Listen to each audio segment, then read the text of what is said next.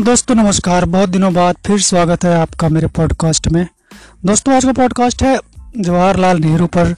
अभी 14 नवंबर, दो दिन हुआ है उनकी जयंती बीते हुए और जब से बीजेपी की सरकार आई है, तब से देश की बहुत सारी बदहालियों के लिए इन्होंने नेहरू को जिम्मेदार बताया। और ये तो जनता के ऊपर है, वो किसको पसंद करते हैं और क्या करते हैं। लेकिन आज दैनिक हिंदुस्तान में एक लेख नेहरू जी के बारे में है। उनको याद किया गया है और 14 नवंबर को हम भी उनको याद कर लेते हैं अपने पॉडकास्ट से। इसमें शीर्षक है नेहरू नायक या खलनायक। शशि शेखर जी हैं इसके एडिटर और उन्होंने इसके बारे में लिखा है कि आज नेहरू जी के बारे में याद करते हुए। मैं शुरू करता हूँ वो पॉडकास्ट आपके लिए। आज पंडित जवाहरलाल नेहरू की 132वीं जयंती है। इस मौके पर मैं आपको अगस्त उन्नीस की सैर कराना चाहता हूँ। उन दिनों दिल्ली सहित समूचे उत्तर भारत में आग लगी हुई थी। बंटवारे के ज्वालामुखी ने तकरीबन 10 लाख जिंदगियों को ले लिया था। लाखों लोग अपना घर बार छोड़ने को विवश थे। कल तक जो मिलकर आज़ादी की लड़ाई लड़ रहे थे, वे आज एक दूसरे के खून के प्यासे थे। सरकारी खजाना बदहाल था। इतने बड़े देश के पुनर्निर्माण के लिए ज़रूरी भाईचारा और संसाधन सिरे से नदारत थे। ऐसे में जब जवाहरलाल नेहरू ने आज़ाद भारत का अपना पहला भाषण दिया कि हम नियति से साक्षात्कार करने जा रहे हैं। तो हालात जैसे चीख चीख कर पूछ रहे थे कि बदनीयति के इस वक्त से उपजी नियति कैसी होगी। आज़ाद भारत के पहले प्रधानमंत्री के तौर पर नेहरू जी की जिम्मेदारियाँ विकराल थी। सांप्रदायिक हिंसा के अलावा चारों तरफ़ फैली हुई असमानता विद्वेश और भारतीय राज्य से मोल तोल कर रहे लगभग 550 रजवाड़े थे। देश के एकीकरण से लेकर आम आदमी की रोज़मर्रा की ज़रूरत पूरी करना उस समय असंभव था। पर बहसियत प्रधानमंत्री, उन्होंने जब अपना पहला कार्यकाल पूरा किया तो लोगों की उम्मीदें पुनर्जीवित हो चली। अंग्रेज़ हमें ज़ीरो दशमलव सात दो प्रतिशत की अपंग विकास दर सौंप गए थे। वह पाँच सालों में तीन दशमलव आठ फ़ीसदी तक पहुँच चुकी थी। यही नहीं, रजवाड़े अतीत बन चुके थे और कश्मीर से कन्याकुमारी तक भारत एक भारत का सपना स्थानीय आकार ले चुका था स्थायी आकार ले चुका था।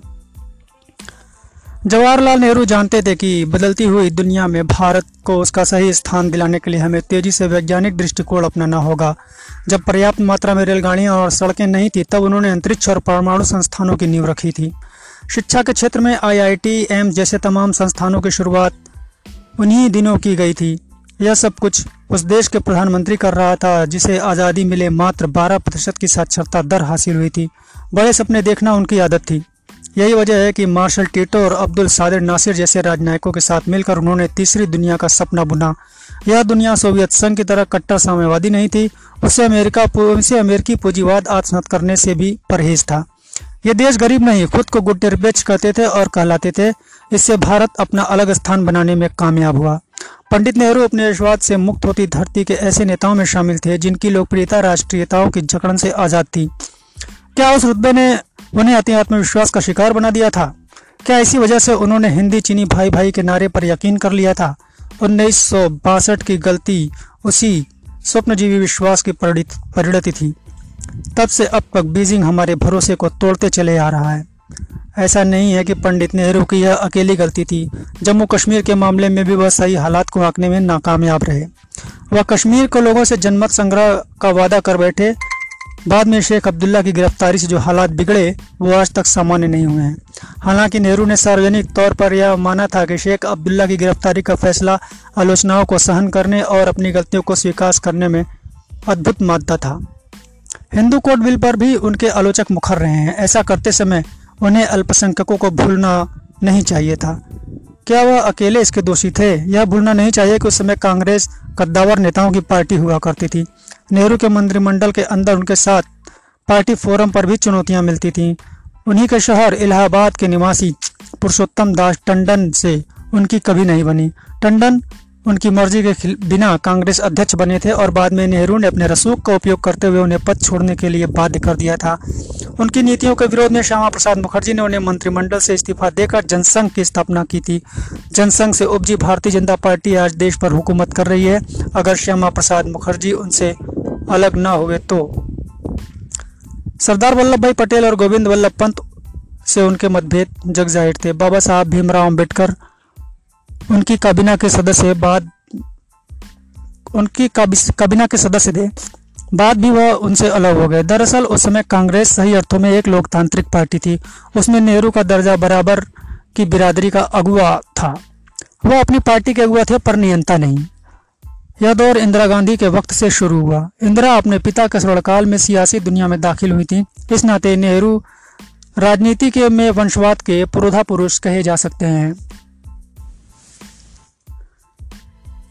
इसके बावजूद वह खुद को आम आदमी के प्रति जवाबदेह मानते थे। कहते हैं कि एक बार चुनाव प्रचार के दौरान वह कानपुर गए। राज्यसभा, राज, जनसभा के बीच से बैठ, उठकर एक व्यक्ति ने उनसे कहा, पंडित जी, आपने एक भ्रष्ट व्यक्ति को टिकट दिया है। उन्होंने उसकी बात धीरतापूर्वक सुनी और कहा कि हो सकता है मुझसे गलती हुई हो, पर आप किसी बेईमान को वोट देने की भूल मत कीजिएगा। मुझसे गलती हो गई है। नियत से शायद उन्होंने पंचायती राज की स्थापना की थी। आज देश की ढाई लाख से अधिक पंचायतों में से इकतालीस लाख सत्तासी हज़ार तीन सौ बीस लोग चुनकर आते हैं। इनमें बड़ी संख्या में महिलाएँ और दलित होते हैं। समाज के दबे कुचले लोगों को लोकतंत्र के ज़रिए आगे बढ़ाने का अवसर देने का यह अनूठा प्रयास है। एक बात और, नेहरू का आकलन करने के वक्त हमें ध्यान रखना होगा कि हमारे साथ उन्हें जन्मे पाकिस्तान में उन्नीस सौ अट्ठावन में ही सैनिक क्रांति से तख्ता पलट हो गया। पर भारत इससे बचा रहा। क्या जमहूरियत को जमाने और आस पड़ोस की लपटों से देश को बचाने के लिए उनके योगदान को कोई बिसरा सकता है? अक्सर हम किसी व्यक्ति और उसके काम की तुलना करते वक्त वर्तमान के चश्मे से देखते, देखने की गलती करते हैं। यही वजह है कि मैंने इस लेख की शुरुआत में आपसे अगस्त उन्नीस सौ सैंतालीस के दौर में लौटने का अनुरोध किया था। उन्हें आंकते वक्त उस समय के हालात की भी बात होनी चाहिए, जिन्हें उनके आलोचक सुविधापूर्वक दरकिनार कर देते हैं।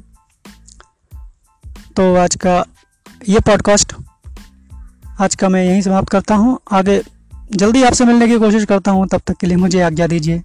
धन्यवाद दोस्तों नमस्कार।